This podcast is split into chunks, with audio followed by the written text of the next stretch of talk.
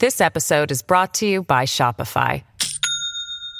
Do you have a point of sale system you can trust, or is it a real POS? You need Shopify for retail. From accepting payments to managing inventory, Shopify POS has everything you need to sell in person. Go to shopify.com slash system, all lowercase, to take your retail business to the next level today. That's shopify.com slash system. Storie Libere presenta La protagonista di cui vi racconterò in questo episodio ha un soprannome che potrebbe fare impressione e in effetti un po' inquietante lo è. Lady Ossa. Tuttavia vi renderete presto conto di quanto sia azzeccato perché la Black Minds di cui parliamo in questo podcast con scheletri e simiglia ci lavora da sempre. Non ci credete? Ecco allora qualche esempio delle sue imprese. Ha dissotterrato le vittime degli squadroni della morte in Guatemala. Ha setacciato le macerie di Ground Zero dopo l'11 settembre alla ricerca di resti umani si è occupata dei crimini del genocidio in Ruanda per poi testimoniare di fronte al Tribunale delle Nazioni Unite. Ha analizzato i cadaveri di persone uccise da serial killer e di soldati scomparsi durante la Seconda Guerra Mondiale, ma soprattutto ha scritto decine di romanzi venduti in milioni di copie in tutto il mondo, creando il personaggio di Temperance Brenner, meglio conosciuta come Bones. Insomma, ormai l'avete capito. Oggi parliamo di Katie Rikes, Lady Ossa. Ci sono scrittori che ti entrano dentro, che si insinuano sotto la pelle con le loro storie e tu non puoi abbandonarli finché non hai letto tutti i loro libri. Autori che raccontano il mondo attraverso il delitto e l'indagine, svelando molto di più del nome del colpevole. Sono donne e uomini che raccontano o hanno raccontato chi siamo attraverso la lente della letteratura crime. Io sono Paolo Roversi, scrivo gialli e in Black Minds vi racconto le vite e le storie dei più grandi autori noir di ieri e di oggi. Ma non perdiamo altro tempo e diamo il via alla suspense. Mettetevi comodi perché sta per iniziare la nostra indagine nella mente del protagonista di questa puntata. Kathleen Joan Toel nasce il 7 luglio 1948 a Chicago, Illinois, e sin da giovanissima coltiva il desiderio di diventare una scienziata. La scienza è sempre stata la mia passione. Da piccola mi affascinavano le vicende dell'antropologo ed esploratore norvegese Thor Heyerdahl a bordo della zattera Kon-Tiki. E anche l'investigatrice Nancy Drew mi appassionava parecchio. Considerato quello che farà in seguito, non si può certo dire che non abbia sempre avuto le idee chiare la nostra autrice. Dopo aver frequentato le scuole cattoliche insieme alle tre sorelle, si è sposata giovanissima, all'età di 20 anni, con Paul Rikes, dal quale assumerà il cognome, un procuratore e comandante dei Marines con cui avrà tre figli. Quello che ho fatto dopo il matrimonio è semplice. Ho studiato sodo, Proprio come sognavo da bambina, mi sono iscritta ad antropologia all'American University di Washington, dove ho conseguito la laurea nel 1971 e un master nel 1972. Ma non mi sono fermata. Nel 1975, infatti, ho ottenuto il dottorato di ricerca in antropologia fisica alla Northwestern University.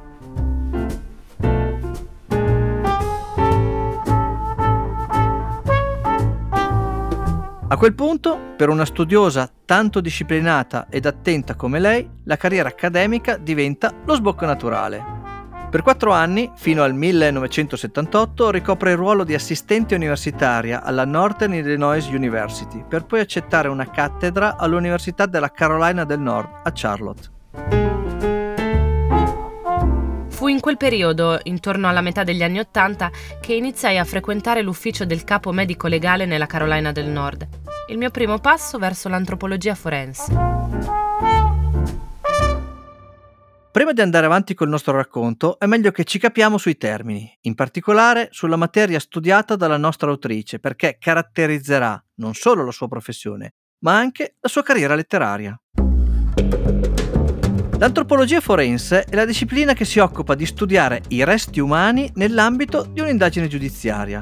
Non si pone solo l'obiettivo di identificarli, ma anche di ricavare informazioni utili per comprendere le circostanze e le cause di un decesso e, in casi specifici, di individuare i responsabili. Su questo aspetto, in particolare, si concentrerà l'azione dell'eroina che anni dopo verrà creata dalla penna della Rijks. A differenza del medico legale, noi antropologi forensi studiamo e focalizziamo la nostra attenzione sui corpi ormai in avanzato stadio di decomposizione, quindi molto difficili da riconoscere. Il nostro contributo non è importante soltanto per l'identificazione, ma anche per comprendere le cause del decesso e contribuire quindi a risolvere casi giudiziari molto difficili. Come si diventa antropologi forensi?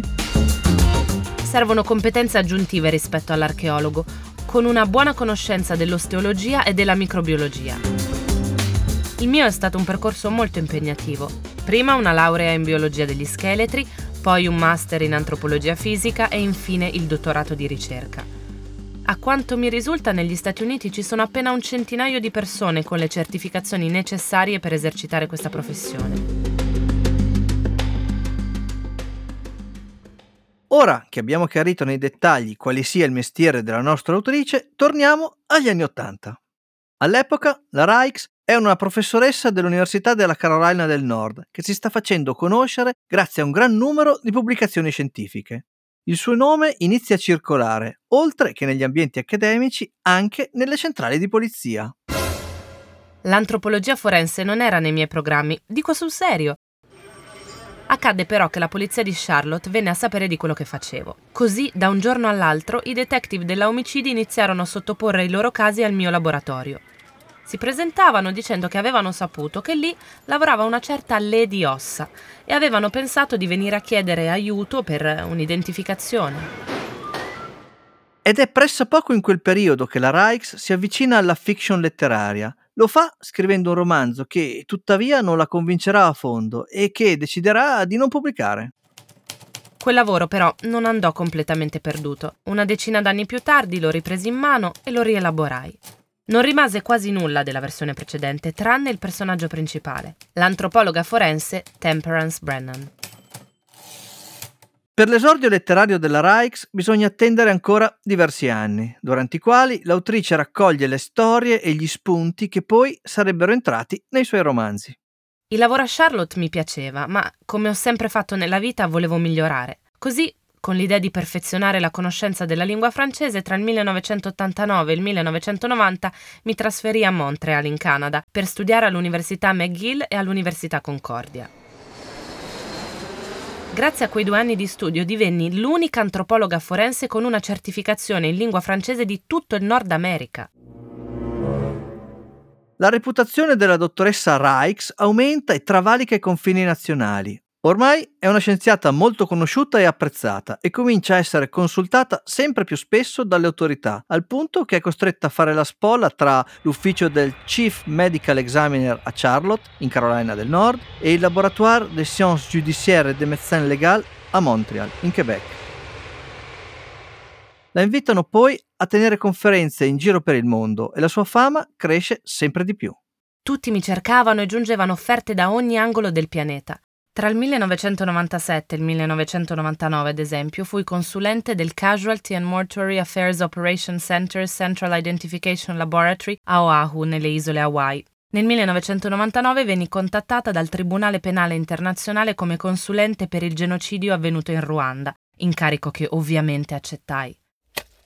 Nel 2002 la Fondazione di Antropologia Forense del Guatemala mi chiese di occuparmi della riesumazione di 23 corpi, principalmente donne e bambini, uccisi dai militari e sepolti in una fossa comune nell'area dell'altopiano del lago Atitlan.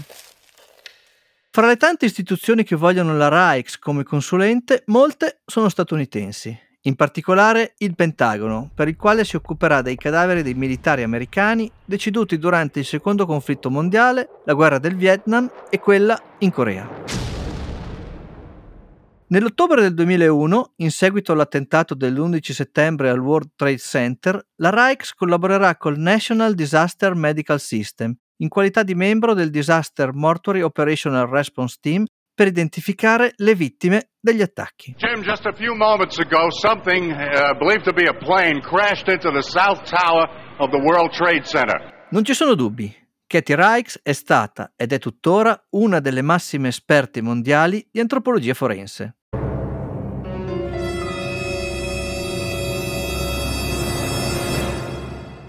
Ne sia ulteriore dimostrazione il fatto che, durante la sua carriera accademica, ha scritto numerosi articoli scientifici su prestigiose riviste specializzate, curato libri di antropologia fisica e forense ed ha perfino insegnato all'Accademia dell'FBI a Quantico in Virginia.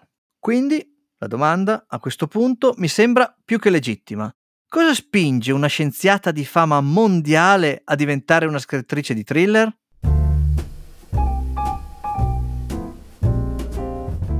A metà degli anni 90 mi dissi che forse era giunto il momento che il mondo conoscesse un'eroina femminile che si occupasse di scienza forense. Ci pensai dopo aver letto un libro che in quegli anni riscosse un grande successo. Si intitolava Post Mortem e la protagonista principale assomigliava molto alla mia. Sto parlando della patologa forense Kay Scarpetta, creata dalla penna di Patricia Cornwell.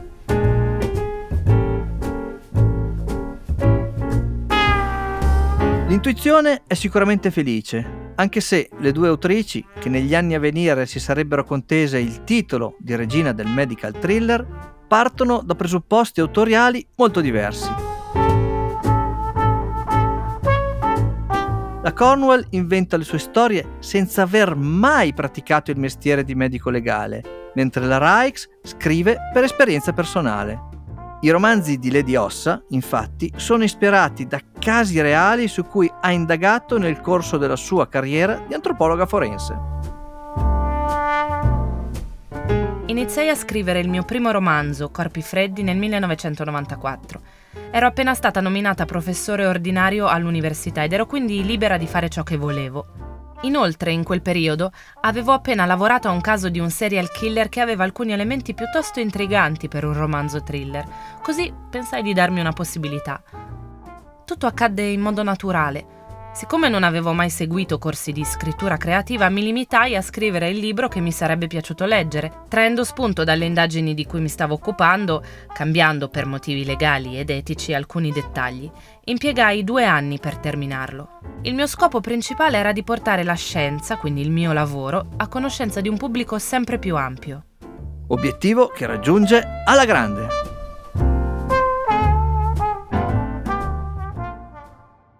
Grazie a un conoscente, il manoscritto finisce nelle mani di un giovane redattore dell'editore Scribner, che ne è entusiasta al punto da offrire subito all'autrice un contratto per due libri del valore di 1,2 milioni di dollari. Il romanzo, dal titolo Déjà Dead, da noi tradotto in Corpi Freddi, esce nelle librerie nel 1998 ed entra subito nella classifica dei bestseller, non solo negli Stati Uniti, ma anche in Canada e nel Regno Unito. Vende più di un milione di copie e si aggiudica il prestigioso Arthur Ellis Award come migliore opera prima. Il romanzo verrà subito tradotto in 22 lingue e visto che, come si suol dire, cavallo vincente non si cambia, la Rijks si rimette subito a scrivere una nuova avventura con protagonista la Brennan. Anche il secondo romanzo, Cadaveri innocenti, è un successo di vendite, anzi, da quel momento in avanti tutti i libri dell'autrice raggiungeranno sempre il primo posto nella classifica dei libri più venduti nel Regno Unito. Lo schema che l'autrice adotta sarà sempre il medesimo, fare indagare il suo alter ego letterario, l'antropologa Temperance Brennan, sui casi che lei stessa ha seguito nel mondo reale. Mi è sembrato naturale perché in questo modo tutte le vicende sarebbero risultate credibili. Dopo Corpi Freddi, basato sul primo caso di omicida seriale su cui lavorai, quello del canadese Serge Archambault, che si ritiene abbia ucciso sei donne e che nel 1993 fu condannato per l'omicidio di tre, scrissi Cadaveri innocenti, che prendeva spunto dal lavoro che avevo svolto per la Chiesa Cattolica riguardo al culto di omicidio-suicidio di massa della setta del Tempio Solare. Si trattava di un gruppo esoterico di neotemplari, i cui leader Joseph Di Mambro e Luc Juret si resero responsabili nel 1994 dell'omicidio-suicidio in Svizzera di 48 membri della setta. Due giorni prima Di Mambro aveva ordinato l'uccisione del figlio di tre mesi di un membro del gruppo, identificato nell'Anticristo, ritenendo che potesse impedire il viaggio spirituale in un altro pianeta a cui si stavano preparando tutti i seguaci dell'ordine. Un altro mio romanzo, Viaggio Fatale, invece, era basato sul mio lavoro di disaster recovery di massa, mentre il quinto, Il villaggio degli innocenti, venne ispirato alla mia partecipazione all'esumazione di una fossa comune guatemalteca. L'enorme successo ottenuto coi romanzi non sconvolge la routine della Rikes, che continua a lavorare come antropologa. Del resto, come abbiamo sentito, la sua protagonista, Temperance Brennan, più che a Kay Scarpetta e alle altre scienziate della letteratura, si nutre di questo, della sua esperienza sul campo. Nei miei libri tutto è reale. Nessuno realizza un test del DNA in 20 minuti né trova una fibra sospetta in ettari di terreno. Temperance, anche se è un personaggio di finzione, vive nel mondo in cui viviamo noi. Un mondo che l'autrice conosce bene e che trasporta alla perfezione nei libri e in particolare nella sua protagonista. Temp è un'antropologa forense che lavora presso l'Institute of Legal Medicine di Montreal. Svolge un ruolo importante nelle indagini penali, in particolare nei casi di morte violenta, perché identifica le vittime e determina quando e come si sia verificato il decesso, analizzando i resti in decomposizione, putrefatti o mummificati. A prima vista potrebbe apparire disturbante per il lettore, ma nei fatti non lo è per nulla. Anzi, tutto il contrario, il lettore è felice perché impara. Nei romanzi della Rijks sono presenti lunghi passaggi dove vengono descritte procedure di antropologia forense che sembrano più adatte a un libro di testo che alla fiction e che invece rivelano l'intento pedagogico promosso dall'autrice nei confronti del pubblico. La tecnica narrativa che ho scelto è quella del narratore onnisciente, che mi serve soprattutto per spiegare i principi scientifici a un lettore laico, mentre utilizzo il discorso diretto, cioè i dialoghi, per rendere la lettura più avvincente. I romanzi si focalizzano principalmente sulle vittime femminili, in particolar modo sulla loro diversa provenienza sociale e culturale. Il corpo femminile è simbolo dei pericoli che incombono sulle donne per via di una società sessista, che spesso influenza anche la scienza rendendola di parte.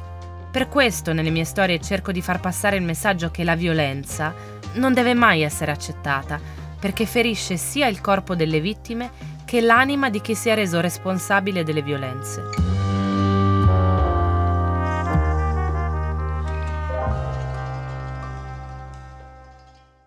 Le opere della Rijks fanno appello a una sorta di complicità con il lettore, a un patto per un cambiamento sociale. Riflettono la fede nella tecnologia e nella scienza per il raggiungimento di una giustizia sociale. I morti rimarranno morti, qualunque siano i miei sforzi, ma risposte e responsabilità sono necessarie. Non possiamo vivere in un mondo che accetta la distruzione della vita senza alcuna spiegazione e nessuna conseguenza. Per queste ragioni, anche deontologiche, nulla è lasciato al caso nei romanzi di Lady Ossa, soprattutto i passaggi in cui si sente meno sicura. Quando si tratta di rendere la scienza accurata divento fanatica, specialmente se non si tratta del mio campo di studi. Ad esempio, se sto scrivendo l'analisi balistica forense o il pattern di schizzi di sangue, mi siedo con un esperto del laboratorio e me lo faccio spiegare per bene, finché non l'ho capito in modo da poterlo poi descrivere senza errori. Molti dei romanzi di fiction in circolazione o non sono molto accurati o al contrario insistono troppo su un argomento che amano e usano un gergo tecnico eccessivo. Io penso che i lettori vogliano leggere una bella storia, non un libro di testo. Il segreto del successo, quindi, Sembra essere questo mix in cui il lettore impara senza annoiarsi. Nei miei romanzi descrivo le moderne tecniche di indagine e anche la strumentazione necessaria per attuarle con la massima chiarezza. Non posso farne a meno perché sono parte essenziale della mia attività. Credo che alle persone interessi e per questo cerco di descrivere tutto in maniera semplice. E poi c'è l'esperienza, l'arma segreta della nostra autrice. Uno scrittore che racconta di qualcosa che ha vissuto in prima persona sarà per forza più efficace e intrigante di uno che invece non ha la minima idea di cosa sia un tavolo autoptico. Il fatto che io stia in una sala autopsie, che vada sulle scene del crimine e lavori in un laboratorio forense perfettamente attrezzato, fornisce ai miei libri un sapore che altrimenti non avrebbero. Mai come in questo caso, dunque, l'alter ego letterario creato dall'autrice le assomiglia. Quindi è giusto chiedersi quali siano le differenze reali tra la Rikes e la Brennan. La mia protagonista fa il mio stesso mestiere, ma il nostro vissuto è differente. La dottoressa Temperance Brennan ha solo una figlia, mentre io di figli ne ho tre, oltre a cinque nipoti. Lei è divorziata mentre io sono sposata da 40 anni. Lei ha avuto problemi con l'alcol e quindi ne sta alla larga, mentre io accetto volentieri un secondo calice di Pinot quando me lo offrono. Lei è impulsiva, tende a mettersi nei guai. Io preferisco lasciare le avventure alla polizia. Non si può non constatare che la scrittrice abbia creato una protagonista memorabile, a cui, nonostante il carattere a volte spigoloso, ci si affeziona anche perché Temp è più umana di quanto sembri e spesso si lascia coinvolgere dal passato delle vittime, chi erano, chi amavano, cosa facevano prima di morire. Un aspetto che nel lavoro vero la Rijks non può permettersi. Non si può fare la mia professione se non si è in grado di contenere le emozioni. Certo, ci sono casi più difficili di altri, ad esempio quando ti trovi ad analizzare i resti di un bambino, ma devi comunque mantenere un certo distacco. L'esperienza più gratificante di questo mestiere credo sia riuscire a portare un po' di pace a una persona o a una famiglia identificando i resti di un loro caro. Sull'onda del crescente successo dei romanzi, nel 2005 l'emittente statunitense Fox decide di realizzare una serie televisiva dal titolo Bones, Ossa. La serie andrà in onda per 12 stagioni e sarà trasmessa in tutto il mondo riscuotendo uno straordinario successo sia negli Stati Uniti che nel Regno Unito, ottenendo 8 premi e 41 candidature in manifestazioni del settore. La storia principale è ispirata alla vita e alla scrittura dell'autrice, prendendo in prestito dai libri giusto il nome dell'eroina, Temperance Bones Brennan. Proprio come nei miei romanzi, Brennan, che è interpretata da Emily Deschanel, è un'antropologa forense, tuttavia ci sono molte differenze rispetto ai libri. Il personaggio televisivo è più giovane, socialmente più imbarazzante, visto come si pone con gli altri, e lavora in una versione romanzata della Smithsonian Institution di Washington DC. Poi questa cosa divertente, per cui nella serie la Brennan diventa una scrittrice e racconta di un'antropologa forense immaginaria di nome Kathy Rikes. La popolarità dei romanzi prima e poi della serie televisiva Bones, andata in onda dal 2005 al 2017, ha fruttato alla Rikes grandissima notorietà, ma ha anche suscitato qualche equivoco nella trasposizione televisiva. Uno dei grandi equivoci generato dalla televisione è che ogni caso possa essere risolto. Non è vero. Io leggevo tutti i copioni delle puntate di Bones e rispondevo alle domande degli sceneggiatori, in modo che tutto apparisse quanto più realistico possibile. Ma restava sempre qualche problema. Quali? Beh, innanzitutto, al contrario di quello che si vede in tanti telefilm, gli investigatori non possono ottenere accertamenti sul DNA in un batter di ciglia e nemmeno utilizzare tecnologie che nella realtà non esistono. Inoltre, il telespettatore dà per scontato che si debba sempre scoprire l'assassino. La realtà è molto diversa. Nel mio laboratorio ho decine di scheletri non identificati.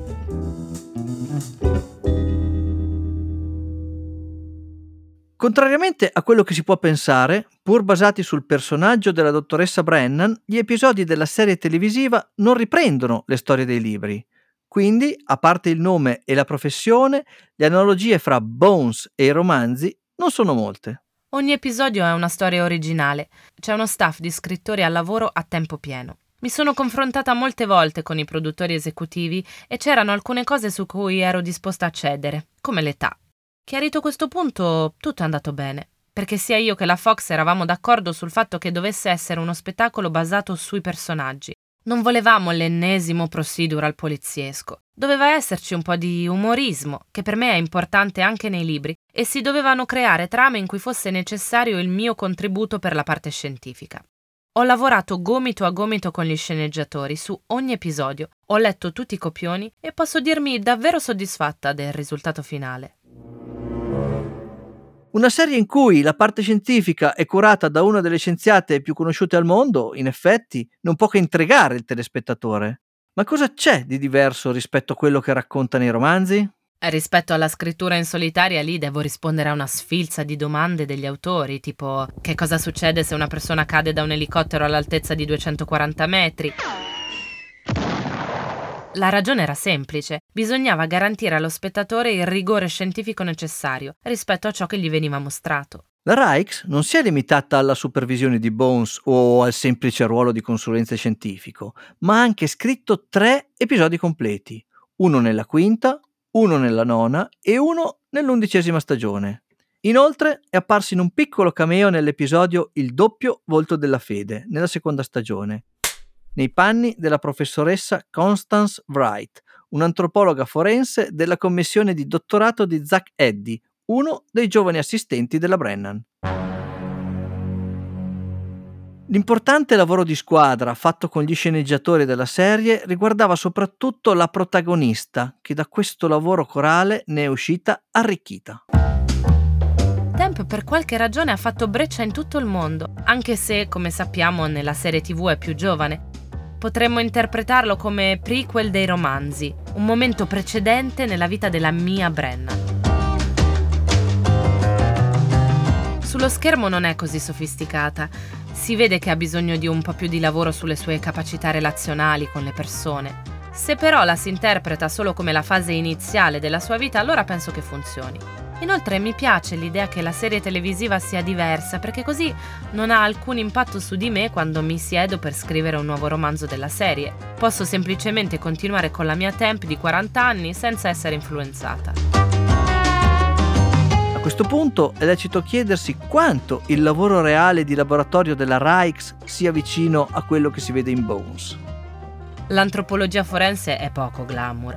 Non ci sono hairstylist, truccatrici, costumiste che scelgono che collano o scarpe col tacco devi indossare sulla scena del crimine. Io infilo la tuta e mi allaccio gli stivali, se sono fortunata spruzzo un po' di repellente per gli insetti. Anche in laboratorio, gran parte del mio lavoro è noioso. Incollo ossa, metto in posa gli scheletri, scrivo relazioni. Quello che accade nella serie TV è decisamente più avvincente. Ma cosa spinge le persone a leggere i romanzi a guardare la serie televisiva, entrambi ricchi di riferimenti tecnici e anche di dettagli a volte disgustosi? Il DNA, la balistica, l'analisi degli schizzi di sangue sono tutti argomenti affascinanti. I lettori vogliono il buon vecchio stile degli omicidi misteriosi e una soluzione non solo intuitiva, ma guidata dalla scienza. Ecco cosa li affascina. Nonostante il successo e la ricchezza che ne è derivata, la Reichs continua ancora oggi il suo lavoro di antropologa. Non insegno più, ma continuo ad occuparmi dei casi anche se ho davvero ridotto il mio impegno. Il fatto è che ogni volta che entro in laboratorio ci sono nuove idee e nuovi casi in corso. Questo è ciò che conferisce ai miei libri una certa autenticità, credo. Non basta. L'autrice riesce a conciliare la fama mondiale con il lavoro di antropologa forense, la scrittura di romanzi e una famiglia numerosa. Il segreto è una buona organizzazione. Sono più selettiva nell'accettare i casi di medicina legale. Per la serie di romanzi per ragazzi, Virals, ad esempio, collaboro con mio figlio Brendan. A lui non piaceva fare l'avvocato, così il carico di lavoro ora si è dimezzato. Lo stesso è accaduto negli episodi di Bones. Avevo coinvolto mia figlia Carrie a darmi una mano. Per il resto cerco di mantenere una ferrea disciplina. Ci sono giorni in cui me ne starei volentieri a bordo piscina, invece rimango alla scrivania. Scrivere è faticoso. oltre al talento devi essere spinto da una forte motivazione. In conclusione di questo episodio, come facciamo sempre, cerchiamo di entrare nell'officina creativa del Black Minds che raccontiamo e chiediamoci quale metodo di lavoro adotta una scienziata? Scrivo dalle 8 e mezza del mattino alle 5 del pomeriggio anche se non ho l'ispirazione. Se il risultato non è all'altezza delle aspettative, cancello. Scrivo ogni giorno libero. Inizio con una traccia, capitolo per capitolo. Procedo in modo lineare, dalla prima pagina all'ultima, sul computer, navigando in rete in cerca di informazioni. Contrariamente poi a quello che ci si potrebbe aspettare, i libri più amati dalla scrittrice non sono soltanto polizieschi. Il mio romanzo preferito è Guida galattica per gli autostoppisti dell'inglese Douglas Adams. Mi piacciono molto anche Creole Bell di James Lee Burke, Il grande sonno di Raymond Chandler e Il silenzio degli innocenti di Thomas Harris. Katie Rikes, come abbiamo raccontato, ha ottenuto un enorme successo in tutto il mondo. I suoi romanzi sono tradotti in 35 lingue e la serie Bones è stata distribuita in 75 paesi. La nostra Black Minds è straordinariamente prolifica. Oltre alla ventina di libri per adulti, infatti, insieme alla figlia Brendan ha scritto anche 5 romanzi per ragazzi che compongono la serie Virals, dove tra i protagonisti troviamo Tori Brennan, nipote di Temperance. Nonostante i tanti progetti letterari e cinematografici, la Rikes continua a impegnarsi nella professione di antropologa, coltivando una sorta di missione. Da anni lavora con corpi straziati come membro del Disaster Mortuary Operational Teams, l'organismo che in America entra in azione dopo eventi catastrofici come alluvioni o attentati. Difficile non perdere la speranza di fronte a tante atrocità senza una forte motivazione. La vita può trarre conforto proprio dal mio lavoro con i morti. I casi che arrivano nel mio laboratorio sono omicidi, suicidi e incidenti. Gli antropologi forensi tendono ad avere i casi più gravi, quelli che non possono essere risolti dal patologo attraverso un'autopsia normale. Quello che tengo sempre a mente è che sto aiutando le famiglie a scoprire che cosa è accaduto a un loro caro. Se c'è stato un crimine, la mia testimonianza può servire in tribunale per fare giustizia. Lavoro con i morti, ma lo faccio per i vivi.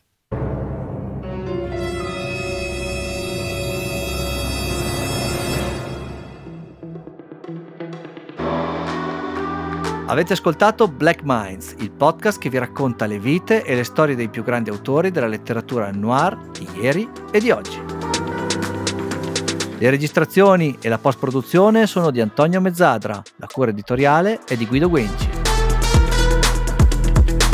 Io sono Paolo Roversi e vi do appuntamento al prossimo episodio e alla prossima indagine di Black Minds.